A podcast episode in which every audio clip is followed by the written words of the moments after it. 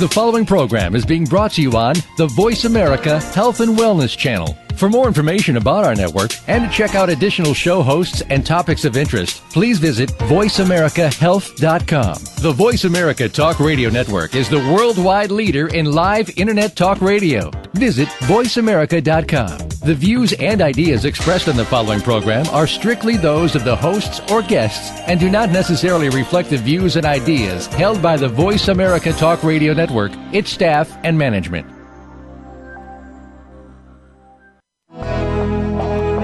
Autism One, a conversation of hope, brought to you by Enzymedica with host Teri Arranga. All comments, views, and opinions expressed are solely those of the host, guest, and callers. In the next hour, Teri and her guest illuminate how right now there is more reason than ever for individuals with autism spectrum disorders and their families to have the best hope for the brightest future.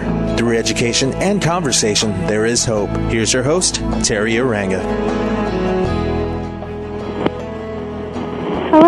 And welcome to the Voice America Health and Wellness Channel and this program, Autism One, a conversation of hope, for Tuesday, October 5th. I'm your host, Teri Arranga, with this week's returning co-host, Kristin Selby Gonzalez, Director of Autism Education for Enzymedica, and our returning guest, Sargent Goodchild, the founder and executive director of Active Healing, a 501c3 organization actively, actively healing children by honoring and integrating the natural order of human development.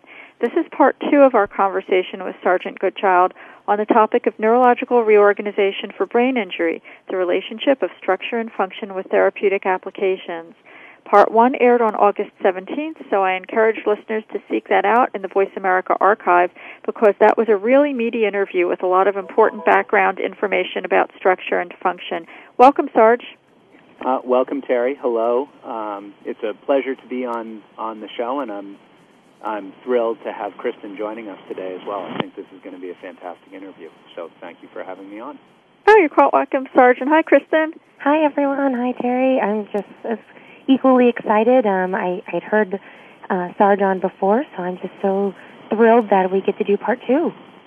Great. Okay. So before we pick up with where we left off in part one and walk listeners through therapy sessions and things they can do at home, let's do a quick recap for our listeners. Sarge, you had oxygen starvation at birth, and along with your seizure disorder that doctors gave toxic levels of medications for, Eventually, your parents were told that you had autism and mental retardation. They were told to institutionalize you, but your parents were courageous and didn't listen to doomsday doctors. What did they do? Um, I just I'll I'll put one thing in there, Teri, and that is that my parents did listen to the doomsday doctors. Um, they listened to them for quite a while, and that's actually how I ended up on all those all those medications at adult toxic levels.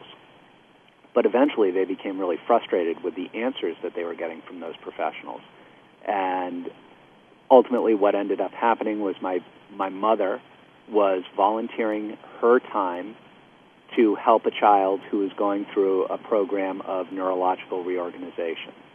And she was coming home and sharing stories around the dinner table with my father and the rest of the family after her volunteer days. And the stories were remarkable about how this little girl who had apparently drowned at the bottom of a pool been brought up and resuscitated um, and was given a very, very poor prognosis by the medical doctors.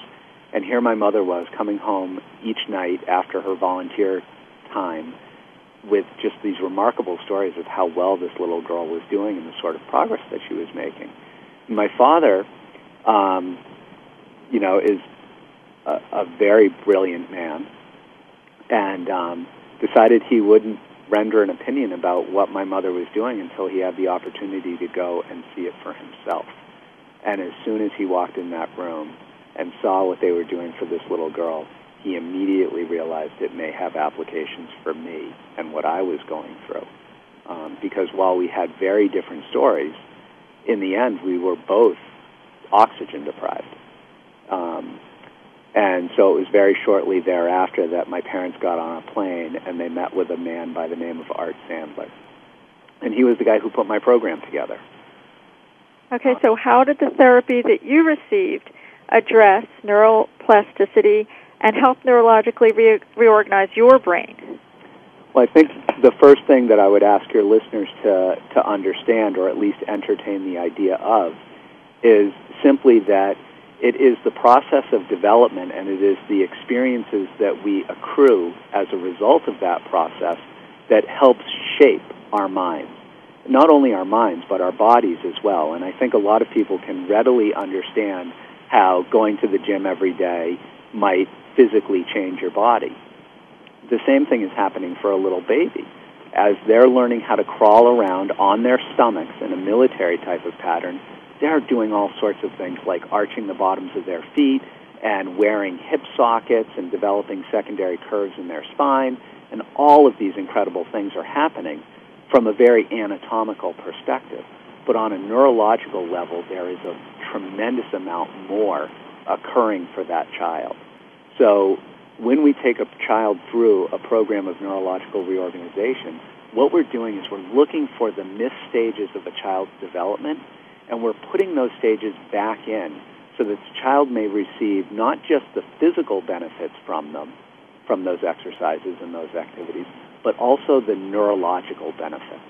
In my case, when Art Sandler evaluated me, he found that primarily my, my, the disorganized areas of my brain were an area called the pons and, and multiple different organs that all group, get grouped into a part of the brain functionally known as the midbrain. Um, and after after putting a program together that you know is developmentally based on the the activities that stimulate those brain centers, I began the process of healing. And All right you have um, described things. You've described the importance in the past of not looking at deficits as simply output problems, but looking at deficits as indicators of um, brain structure and therefore function problems. Exactly. So w- when we when we take a child and we bring a child into uh, let's say we're in this school system, and we've got an eight-year-old child. Um, he's he's going into whatever the the third grade perhaps, and we look at this child when the in a lot of in a lot of scenarios there's the possibility that that child's going to be evaluated by his physical therapist, his occupational therapist, his speech language pathologist, and whoever else may be part of his team as though he is a typical eight year old child. What we want to do is we don't want to look at him as though he's a typically typical eight year old child because he's not typical. We we know that. Mom and dad know that, the team knows that. What we want to do is we want to determine where along the way did this child miss stages in his development because that tells us a lot about how his brain is functioning. So we can have a child who's chronologically, as in from his birth date, who's eight years old. But neurologically, this child may not have matured at the same rate as a typical eight-year-old. So we may be looking at an eight-year-old and evaluating him from his chronological age when the child who's actually standing in front of us may have the skills of a four-year-old. And we'd be better off looking at that child and this wouldn't i don't advocate doing this but we'd be better off evaluating that child as though he was a four year old than an eight year old but even then we'd be missing i think the mark because i think what we want to do is we want to look at the child's entire developmental process and we want to say okay so he's missing some skills here that he should have developed when he was four months old and he's missing some skills at the six-month-old level and the eight-month-old level, et cetera, et cetera. And what we get is this very, uh, we get this picture of this child who's got scattered um, neurological disorganization. Does that make sense? Wow, I like that. Scattered neurological disorganization. So, in other words, we don't fix the function to fix the function. For example, just teaching the child how to rote stick a stamp on the page. We see what movements we uh, can facilitate to grow those centers of the brain that then will encourage that that those functional skills. Yeah, I think what you're saying, Teri, is that we don't want to take things out of context. So, you know, we can look at a child who's eight years old and doesn't have a mature pencil grasp. You know, they don't have the ability to oppose thumb and forefinger in what's called cortical opposition. So, as a result of that, they've got this very awkward pen grasp. Maybe they hold their pencil with the full fist or something.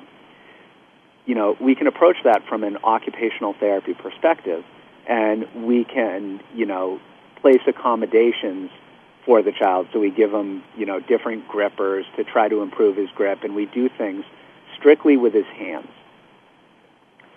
But if we look at that child's entire developmental process, what we're going to most likely see, and you know, this is couch diagnosing, and it's strictly based on my experience of almost 16 years working in the business now. But for the kids who have the immature pencil grasp, what you're often going to see is a child who doesn't use their legs when they're doing their combat crawling on their stomach. Wow. And as a result of that, because they're not using their legs and they're not deriving any energy from that really strong lower center of their body, they have to pull themselves across the floor with their arms. And that almost always means that they're going to have their hands fisted in this really tight position and they're basically going to be digging with their elbows. So what that evolves into is a child who, when they get up and run, there's going to be all sorts of things, and I'm not going to, I don't have time to hit on all of them. But just in very general terms, one of the things that you're going to see is that when the child gets up and learns how to run, he's going to have a lot of restricted, very restricted movement in his shoulders and his arms. And when he goes to use a pencil, he's going to have learned and and become habituated into this kind of fisted hand position. So if we go back and we only address the way that the child is writing, we've missed the mark. Because what we have when we look at a child from a developmental perspective is the ability to go back and, yeah, we'll improve the way the child's going to use the pen, but clearly there's many more important things that we need to do for that child. By teaching the child how to use his legs when he's crawling around on the floor, we're going to get that nice, strong reach that reaches out way above his head. We're going to get open hands. We're going to stimulate the palms of the hands. We're going to encourage deep breathing. We're going to arch the bottoms of the feet so the child's not flat-footed anymore. We're going to wear hip sockets. Um, we're going to encourage really deep breathing because they're breathing against their own body weight. But all of those things are secondary. Primarily what we're doing is we're building the architecture of the part of the brain known as the pons. And the pons is what creates a sense of belonging for a child. A healthy pons makes us feel like we have a place in the family. And it gives us an ability to appropriately bond and, and and live in a community. Um, it's it's what signals the production of serotonin, which is the happy neurotransmitter, which is going to help us maintain positive moods. It's responsible for um, some different visual functions. It's responsible for our awareness of pain and temperature and discomfort. So if your child has sensory integration disorder, you're looking at a child who's got trouble with the pons. So we can we can look at things through this very narrow lens of my child has a manual problem and I'm going to go out there and I'm going to approach it strictly from a manual perspective, or we can look at it from the much broader perspective of my child has not attained all the developmental milestones that he should have. As a result, he hasn't benefited from those experiences and he's going to have a lack of skills as a result fascinating. We will pick up with this when we come back from break at the Voice America Health and Wellness channel. Thank you to our sponsor, Enzymedica. We'll be right back with Sargent Goodchild and Kristin Selby Gonzalez.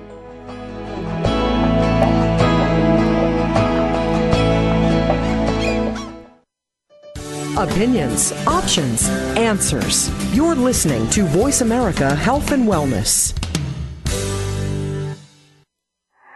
More and more parents of children affected by autism are discovering enzyme therapy as an important part of their treatment program. Digestive enzymes help to break down the foods which may enhance nutrient absorption.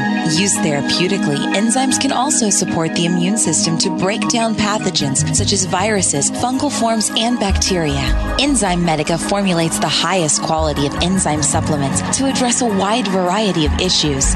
Lacto, a broad spectrum digestive enzyme focusing on the complete digestion of milk proteins. Gluten Ease, high in DPP4 activity, known for its ability to help break down gluten. And ViraStop, an enzyme formulated to assist in the body eliminating pathogens. Enzymedica provides the purest enzyme products, free of fillers, anything artificial, and of all common allergens. We are dedicated to education and helping you find the best products for your children. Learn more today at www.enzymedica.com. Com. The Autism Hope Alliance is dedicated to the recovery of children and adults from autism. The goal of this nonprofit organization is to ignite hope for families facing the diagnosis through education and funding to promote progress today. Diet modification, biomedical intervention, and educational therapy have been shown to be successful tools on the path to recovery. Through these efforts, we believe hope will replace hopelessness. Recovery for our children is a reality. For more information, go to autismhopealliance.org. Frankly Speaking About Cancer is a program designed to empower survivors and their caregivers to deal with the social and emotional challenges of cancer. The show will invite physicians, researchers, nurses, social workers, patients, and caregivers to share their advice on how to live a better life with cancer. Join host Kim Thiboldeaux, President and CEO of the Cancer Support Community, Tuesday afternoons at 1 p.m. Pacific Time and 4 p.m. Eastern Time on the Voice America Health and Wellness Network. Your life, your health, your network. You're listening to Voice America Health and Wellness. Welcome back to Autism One, a conversation of hope with Teri Arranga. If you have a question or comment, call us toll free at 866 472 5792. Now back to the program. Here's Teri. With Sargent Goodchild, the founder and executive director of Active Healing, www.activehealing.org, and Kristin Selby Gonzalez, my co-host this week, director of autism education for Enzymedica. And Sarge, before the break, you were giving us some really fascinating information. So, is that what Art Sandler did for you by addressing, for example, the pons section uh, of your brain? He helped your neurological reorganization and took a whole body approach. That is exactly what Art Sandler did for me. In fact, Art Sandler was the very first person who looked at my parents and told them that I had a brain injury and that all of the symptoms that they were tra- currently trying to medicate me for um, were a result of the various levels of my neurology that n- had not yet become integrated. And so he put forth the idea that what they really needed to do was was try to through the neural plasticity of the brain create some integrity at those different brain stages through a movement program. And of course, right. I, I came home. They put that program into place for me. It was very intensive for the first nine months. My brother and sister were in school, and I stayed at home with my mother, and I did an intensive program every day. But by the end of that first school year of my doing this program, I was completely seizure free and I have been obviously since, and I don't take any sort of medication. That's wonderful and and uh, very eloquent and articulate as well. So um, it's a good thing your parents didn't follow the prognosis uh, of the doctors and uh, therefore gave you uh, the best opportunities. We need to mention again in this program that you also used something called masking. If you want to briefly touch upon that. So yes, masking was a big part of my program. So. Uh, um, one of the one of the factors for the majority of kids that I see in the office is that as a result of having not gone through these functional movement stages and these different had these different sensory experiences is that they haven't really developed a good strong lung and chest capacity and most of them are shallow breathers and that is just not optimal. And you know, if we're trying to optimize function for a child, we really need to place a lot of emphasis on nutrition. And you know, we've got enzymes that are vitally important to kids with with autism. We've got other dietary things that need to be done. Um, we there's lots of different things. Kristin, I know, has uh, has put that piece together for her son with methyl B12 shots and all the different interventions. But the most important nutrient for a child to to be able to survive, or even better, to thrive, is oxygen. Because we can only live for about three minutes without it, and um, living a lifetime in sort of oxygen debt is detrimental to the sort of progress and the recovery that we want to see this this group of kids make. So to encourage deep breathing, I use a process called hypercapnia. And hypercapnia is known by its more friendly um, name, which is masking. And um, essentially what we're doing is we're having the child rebreathe the carbon dioxide that he's exhaling for a short duration of time, long enough, however, to stimulate the deep breathing response. So while they're breathing deeply, um, we are also simultaneously getting um, dilation of the blood vessels, bringing oxygen to the brain. So we're breathing now from the lower lobes of the lungs, and uh, we're bringing all that oxygen, oxygen into our blood system through the lungs, and that's been enhanced to carry even more blood and therefore oxygen to the brain.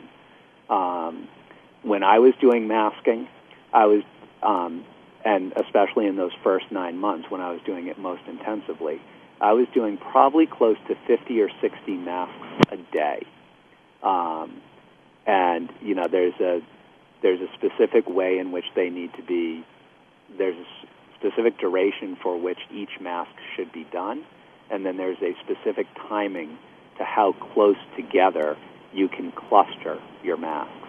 Um, and that's not information I feel comfortable going into because I think there's a lot of very well-meaning parents whose kids um, they realize their kids could probably benefit from a program of masking, who will go out and, uh, with the best intention, try to do it at home and it's really important that you're working with a, a therapist or a professional who's had a lot of experience with masking, and that you don't try to go that one alone. Right. Is this something where they could contact you and find out um, practitioners on the east and west coasts and maybe some places in between who can help parents with this? Yes. Um, okay. Yep. All right. We promised uh, we promised uh, everybody that we would get to the uh, the nuts and bolts of therapies at your your practice and what they can do at home, and then I want to segue into uh, some real life examples with you and Kristin. So, at Active Healing, when a child comes in who presents with deficits, how do you determine a starting point for neurological reorganization, a sensory motor evaluation, and how do you guide treatment? Simply what we do is we use something called the ontogeny of human neurological functions as the measure um, or the standard by which all kids are evaluated. An ontogeny lays out, uh, and this is an oversimplification of the process, and I don't mean to uh, to demean the human being by comparing it to an automobile, but if you're if you're buying a Volkswagen Jetta every single Volkswagen Jetta goes through the same process. They kind of come off an assembly line. And, you know, there's there are some differences as far as, you know, one's going to get some nicer paneling perhaps on the interior than another lower model version of the same car, but everything is installed in the same order. Babies are meant to go through a very sequential process from the time that they're conceived right up and especially through the first six to eight years of life. What an ontogeny does is it looks at development from the perspective of vision, hearing, sense of touch, mobility, language, and hand function. So there are certain hand functions that are present at birth and certain mobilities, etc., that are present at birth that then, because of the child's experience, get sophisticated. And new functions arise with new levels of brain. So as the, as the brain becomes more sophisticated, those six different functions, again, the functions of vision, hearing, touch, mobility, language, and hand function. As the brain becomes more sophisticated, those functions associated with those six areas become more sophisticated. And we want to make sure that that process unfolds in its correct order and relatively in its correct timing. So a child comes into active healing, and I'm going to look at all of the, those various six different pathways from the perspective of their medulla, the brain stages of their medulla, their pons, their midbrain, and their cortex. And what we're going to find is that while lots of those skills are present, some of them might not be fully sophisticated. And we're basically creating a trail of evidence. So let's say I'm evaluating a three or four year old little boy. And I look and I see that his pupils don't constrict when I shine a flashlight in his eyes. That is a function of the medulla. The pupillary constriction is a function of the medulla. And if so, I could look at that and I could say, okay, the eyes aren't constricting. There's obviously a problem with the medulla.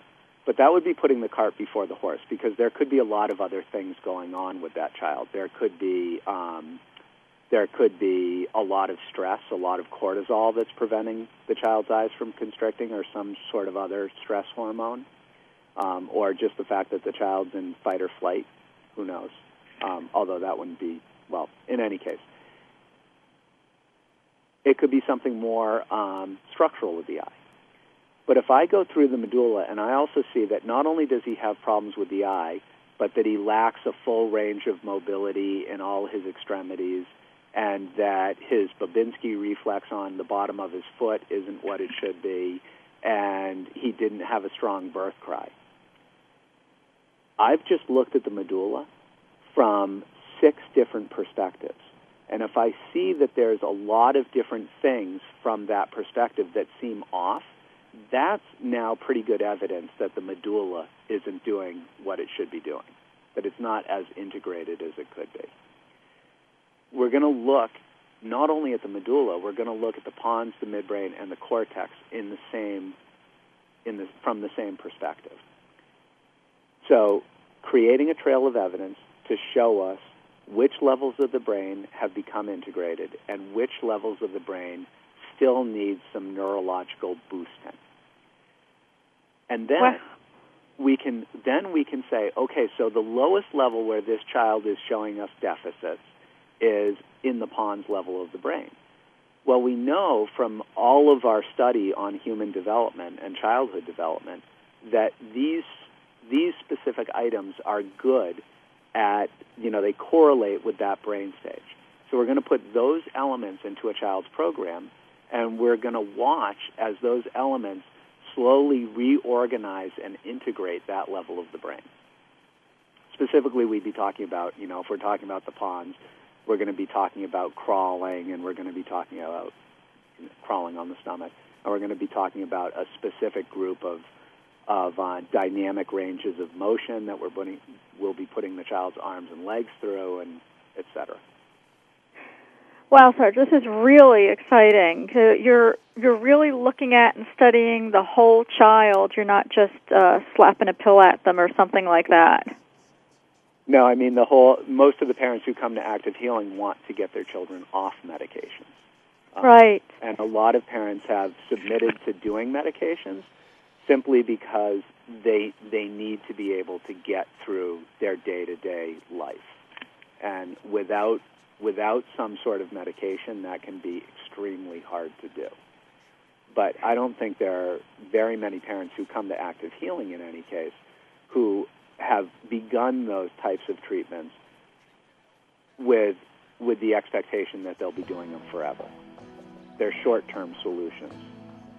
Right. And certainly looking at the whole child and respecting the whole child and healing the whole child uh, stage by stage seems to be a better long term solution to me. So we will be right back from break with Sarge and Kristin, and we'll pick up with some real life examples at the Voice America Health and Wellness channel. Thank you to our sponsor, Enzymedica. We'll be right back. Opinions, options, answers. Voice America Health and Wellness.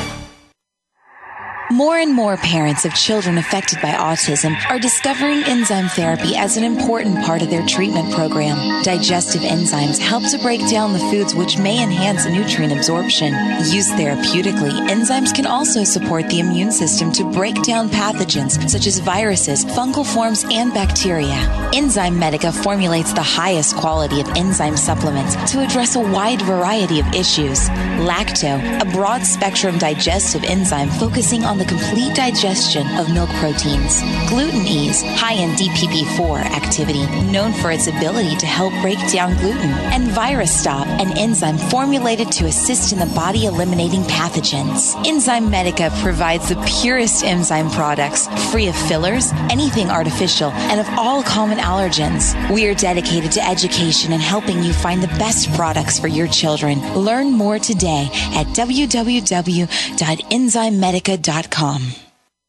The Autism Hope Alliance is dedicated to the recovery of children and adults from autism. The goal of this nonprofit organization is to ignite hope for families facing the diagnosis through education and funding to promote progress today. Diet modification, biomedical intervention, and educational therapy have been shown to be successful tools on the path to recovery. Through these efforts, we believe hope will replace hopelessness. Recovery for our children is a reality. For more information, go to autismhopealliance.org. Opinions, options, answers. You're listening to Voice America Health and Wellness. Welcome back to Autism One, a conversation of hope with Teri Arranga. If you have a question or comment, call us toll free at 866 472 5792. Now back to the program. Here's Teri. We're back with Sargent Goodchild and Kristin Selby Gonzalez, and during the break, Kristin had a question for Sarge. Yeah, I was as you were talking, it was just so fascinating to me because I was thinking about the oxygen oxygen in the brain, and you know, um, I'm one of these mommies that like automatically start correlating, you know, different uh, treatments that are out there. And you know, after reading your article, because I knew you were going to be on the show, and hearing your your last show, um, you know, I was really curious on masking number one, and then I wanted to know how it correlated with hyperbaric oxygen treatment because we hear a lot about that in the autism community. And so I'm sure there's other mommies and daddies out there thinking the same thing I am. And, you know, what is the difference really between the two? Um, and, you know, can you do both at the same time? And, you know, just what are your thoughts on that? Um, I, first of all, I would like to say that I'm a huge fan of hyperbaric oxygen. And I think, I, I don't think, I have seen it work wonders in lots of different um, in lots of different clients. I also see a lot of kids um, with cerebral palsy, and I've seen it do amazing things for their muscle tone. I've seen it obviously boost children's immune systems. I've seen it increase their speech and their alertness and their awareness. And overall, I think hyperbaric oxygen is a terrific therapy. But what I would want parents to understand is that it's the polar opposite of masking. When we do masking, we're increasing carbon dioxide, and the chemical receptors are registering that imbalance, the the the adjustment of carbon dioxide in the blood suddenly, and um, that's what's stimulating the body to go into that deep breathing response that's bringing oxygen to the brain. With hyperbaric oxygen, what you're obviously doing is you're increasing the oxygenation under high pressure of the body. And you're oxygenating all of the tissues and the muscle and the brain. Um, and I don't know what it does long term for a child's breathing. I, I wouldn't imagine it would do anything detrimental. Um, and I think in the I think it's going to help many families achieve whatever goals they might have for their kids, um, be it autism or be it some other challenges that they may be facing. Um, it can be done. It, it can't be done simultaneously. You can't be in a hyperbaric oxygen tank and doing a mask. But on the same day that you did a hyperbaric session, you could absolutely do masking as part of your routine. Um, they're they're both going to be beneficial for different reasons. And one of the things that I love about masking is it teaches kids to be lifelong deep breathers because you're actually triggering the deep breathing response from a reflexive standpoint. And with enough repetition, that deep breathing response just becomes learned, and they've now become reflexively deep breathers. Um, and with the hyperbaric oxygen, it it has all the benefits that that your parents have probably investigated along the along the path. Where Well, did, oh, I'm sorry. Oh, Kristin, I'm sorry. No, real quickly, where would um is I know would they only contact your area, like your center, like because you know we have people listening all over the country. I mean, is there are there a lot of people that are really um, trained in masking? Because I, I just feel like it's such a new concept, and I'm just so intrigued by it and listening to your story, and I'm sure there's Um, others you know thinking the same thing I am. Right. There's a there are a few of us, but there are very very few people in the country who are practicing neurological reorganization. Um, Bette Lamont is a terrific friend and a great practitioner. Nina Jonio is a uh, is another practitioner and a great close friend of mine. Um, and the three of us are constantly out there sharing best practices and have actually founded something called the neurological oh god it's the NRRP um, but it's it's basically the national organization for um, practitioners of neurological reorganization. And the three of us are the co-founders of that So do you train mommies and daddies how to do it? Um, like well, that's say exactly why we founded the um, the National Organization of Neurological Reorganization Practitioners. It's a it's a it's a mouthful, but ultimately, what we're trying to do is is create a training program so that we can train other practitioners to do the same work. All right. Sarge, I really like how you respect the child by looking at um, at, the whole body uh, and at root causes and at instilling these lifelong good habits such as you know breathing correctly, deep breathing. And let's move on to uh, uh, some real life uh, examples. I know that you can't diagnose or treat a child you've never seen over the airways, but let's see if we can compare what we've talked about to Kristin's experience with her son Jackson. Kristin, what uh, has Sarge been talking about that reminds you of anything that you've seen Jackson go through? um, everything. so um, can I ask can I ask a couple of pointed questions? Is Sure. that all right, Kristin? Um, is he flat-footed? Um, you know what? He was flat-footed, um, and we still we still struggle a little bit with that. There's mo- like he arches his. We have to constantly work on arching his foot. Okay. And how, and you're using some sort of physical therapy technique to do that? Yeah. Uh, well, we we do a lot of things that we've learned from the OTs. Um, although when you were talking, I thought I don't think we're really um, emphasizing. I think we could definitely emphasize more. I was just so fascinated as you were talking. Um, so, and did he crawl when he was w- from the time he was like three months old until he was about eight months old? Do you know what was interesting is Jackson when he crawled he scooted, but he scooted backwards first. So, but so did he spend any time on his stomach? Yes, but he didn't do a lot of when you were talking about using the um not the legs and he used his arms. That's he would use he would dig in with his elbows and he but he wouldn't crawl forward like the other kids. He always he really he scooted backwards for probably maybe 3 months and then when he learned to stand he walked. And so he never crawled like the other kids in my opinion. Right. Huh.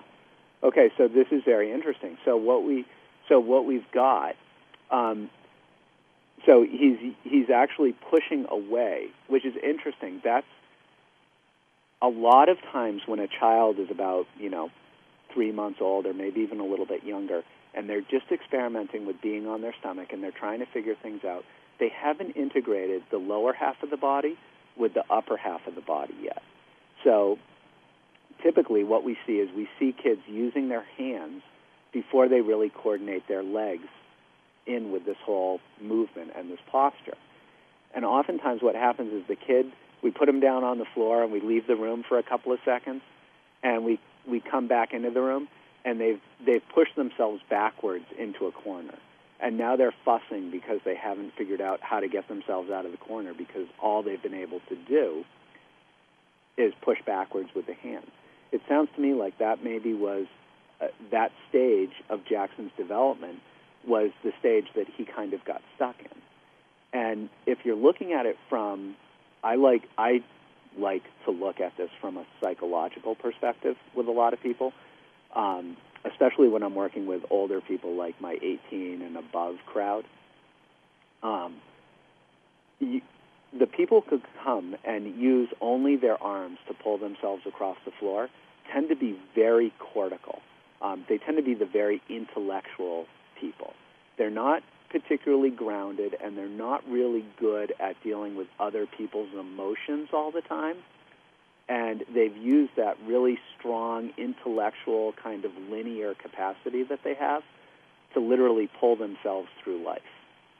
Um, does any of that ring true for Jackson? Oh, it was funny. We were just um, his father and I were just talking last night um, when I came back, and we were I was getting I was read your article and I was like, getting you know ready for this interview and um I was telling him I said, gosh, you know what was funny was when Jackson was you know in the crawling stages. Um, you know, there was a time when he was really into Teletubbies, and he we thought he was brilliant. We thought this was like a genius. This was before he was diagnosed. He wanted to get four Teletubbies from one room to the other, and he put one under his chin, he put one between his legs, he put one in one arm, one in the other arm, and he scooted backwards in the hall into our main bedroom. And then he wanted to put all of them on this post. They wouldn't fit, so then he put all four. There's four posts. He figured out how to put one on each post, and he wasn't even one years old. And I remember looking at his father telling him, "Oh my gosh, this child just did problem solving. He just did algebra, but yet he wasn't really, you know, um Right. he, he wasn't really like, you know, crawling the right way." you know, you bring up a really important point, a very, very important point. I think that our kids, and I speak, I'm speaking generally now, um, so this doesn't apply to every child, but I think in the majority of cases, when you have a child who's had to struggle and find new ways of accommodating themselves and problem solving in a way that most kids are never asked to. What you tend to develop are kids with higher intelligences. And I, I've seen it so many times in this office where the child comes in and it's been presumed by the school system that they can't read and they can't do this and they can't do that and you know, they're just a behavioral problem as far as the classroom teacher is concerned. And we show the parents that actually they can read and they can do these things. What we've got are kids whose IQs are just in, imprisoned by these dysfunctional neurologies. And as soon as you can get their neurologies, you can start providing them some of the keys to open up some of those gates. The intelligence just comes spilling out of these kids. And it's what my mother referred to as her glimmer theory. So what you saw in Jackson at that point was a glimmer of his overall intelligence. And what we need to do is go from that being a glimmer to it being a strobe light that's on pretty frequently to a constant illuminating light. Wow. That's That- awesome. that is fantastic. Yeah, we have uh, Sarge's glimmer quote in the uh, Autism Mothers Unite Worldwide uh, calendar, and I really like uh, what you said, uh, Sarge. IQs imprisoned by dysfunctional neurology. Hey, Kristin, maybe one year we're going to have to have uh, sayings from Sarge calendar. I guess so. Yeah, definitely. We'll be right back from break with Sarge and Kristin. Thank you for our, our sponsor, Enzymedica. We'll be right back to talk about what you can do at home.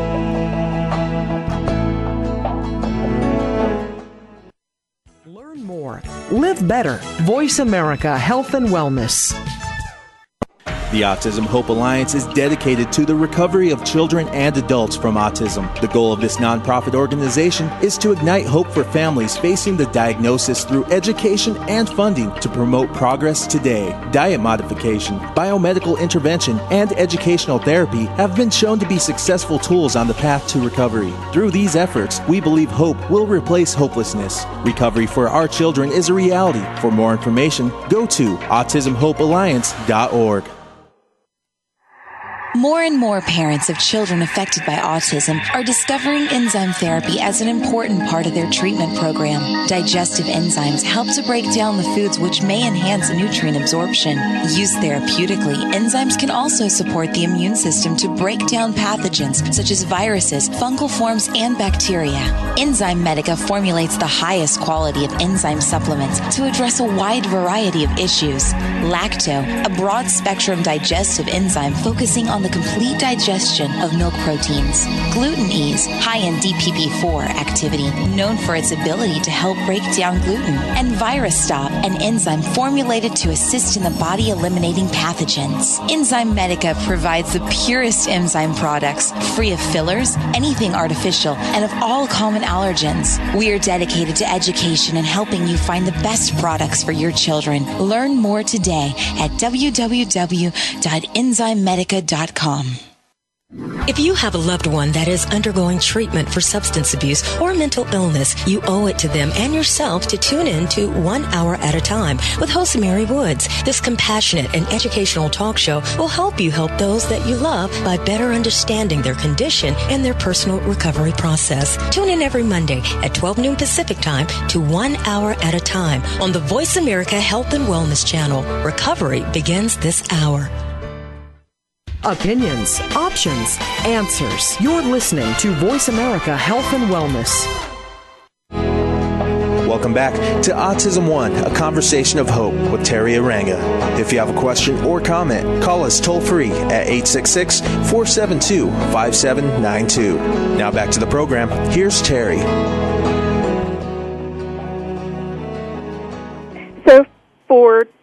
Shows over approximately three months, we have promised listeners that we will talk about therapeutic um, practices that you can engage in at home with your children. And so, Sarge Goodchild from Active Healing is going to describe that for us now. So, I think it's really important to understand, and I, I, I don't always think this is recognized by a lot of the professionals that, that see these kids. The parents are the best resources for their children. They have the most amount of time, the most amount of appreciation, and the most love for the child. And those three qualities are vital if you're going to put into place a really um, good, strong recovery program. And all of the great programs recognize that and, and utilize parents to do these therapies at home with the guidance of a professional behind the scenes making recommendations, um, but but very much taking feedback from the parents.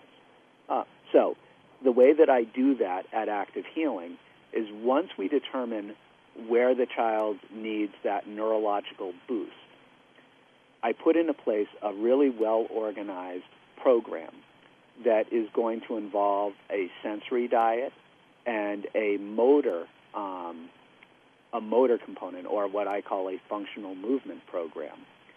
So we're going to give the child an opportunity. Well, I'm going to back up for just a second. We have to understand when we look at a child, or uh, what I would ask your listeners to understand, is that there are five paths into the brain.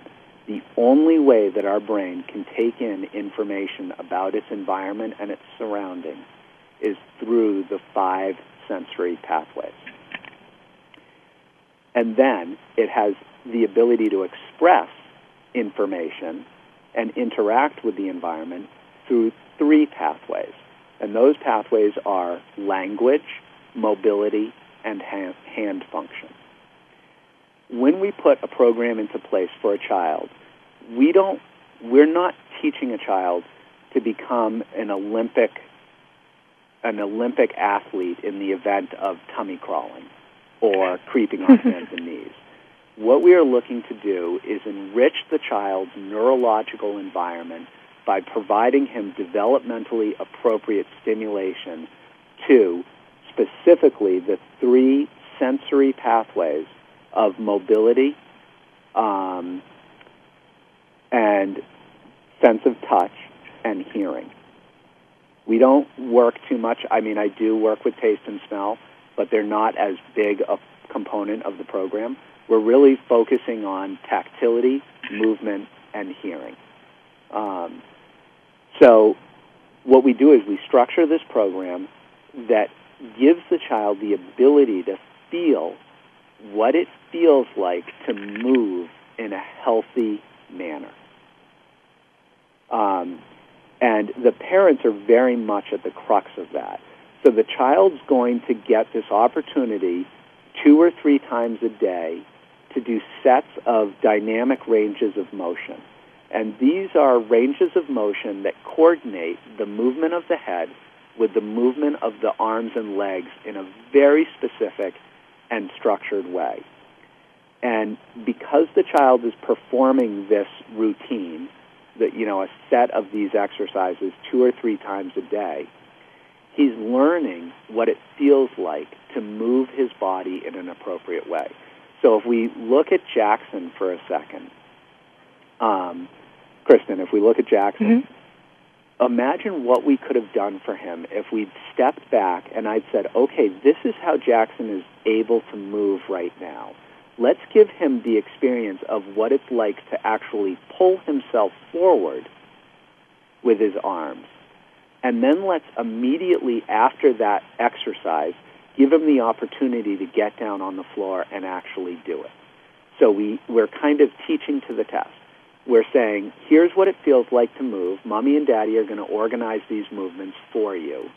And right after we're done with that, we're going to put you on the floor in, in the most accommodating environment that we can.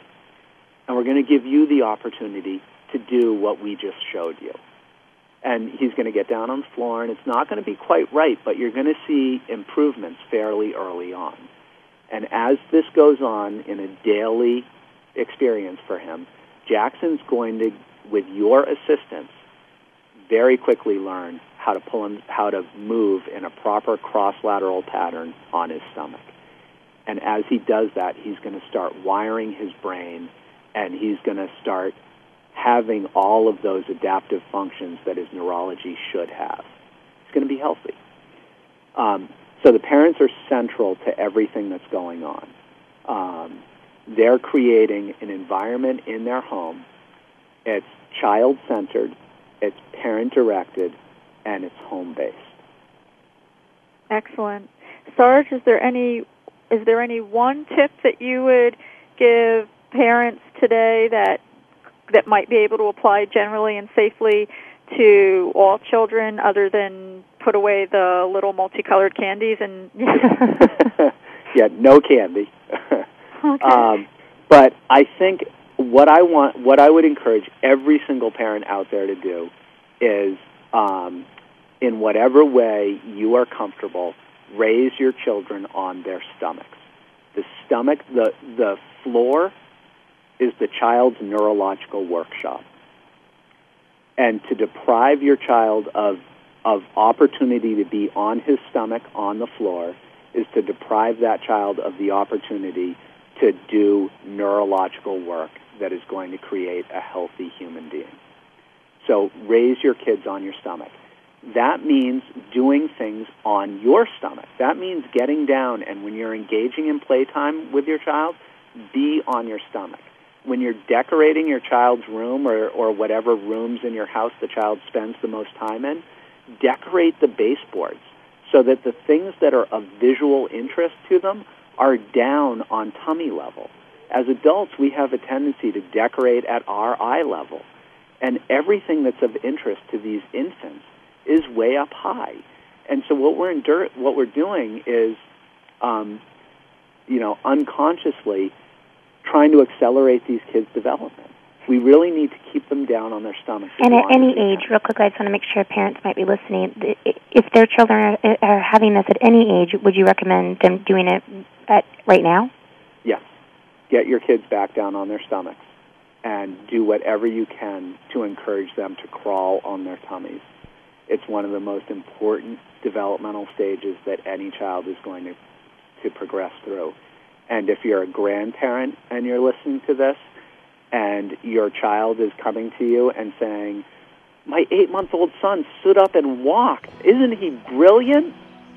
As a grandparent, that's an awesome opportunity for you to say, Of course, honey, your son is absolutely brilliant, and I love him dearly, but he's not, he's not ready to walk yet. Let's keep him down on his stomach and let's let him let's let him enjoy his childhood for as long as he can before we encourage him to be up on hands and or up on, up on his feet. Well, Sarge, thank you for coming back and sharing your fascinating information. And uh, to everyone, uh, again, Sarge wrote a wonderful article for the Autism File magazine. And if you're listening and would like me to email you a PDF of that article, please drop me a line at taranga at autism1.org. Sarge is also quoted in the Autism Mothers Unite Worldwide calendar. Kristin, do you want to give the uh, website link for that? Sure. It's um, www.autismhopealliance.org. Okay, and Sarge, I'm so sorry. I think I might have, uh, the music came on, and I think you might have still been speaking. Was there anything you needed to add? Uh, no, I think I am all set. I'd just like to say thank you for this amazing opportunity to be on the radio with both of you. It's been it's been my pleasure, and I hope we have the opportunity to do it again. Well, I'm sure that we'll see you at Autism One uh, next May. At least I hope so. And thank you again for all of this exciting and fascinating information. I really feel like your approach respects the child. To our listeners, my guest next week is Dr. Paul Connett, author of The Case Against Fluoride How Hazardous Waste Ended Up in Our Drinking Water and the Bad Science and Powerful Politics That Keep It There. Don't forget to place your pre order for Kim Stagliano's soon to be released bestseller, All I Can Handle I'm No Mother Teresa, a life raising three daughters with autism, published by Skyhorse Publishing and available at Amazon.com. Our colleague Wendy of the National Autism Association has let us know this is a great read. And speaking of, remember to visit the National Autism Association's website at www.nationalautism.org to learn about the exciting National Autism Conference November 11th through 14th in sunny, beautiful Tampa St. Pete, Florida. For questions about this program, please email me at tiaranga at autism1.org. Thank you to this program's sponsor, Enzymedica, manufacturers of digestive enzymes to complement your therapeutic diet. And to our listeners, thank you for tuning in to the Voice America Health and Wellness channel.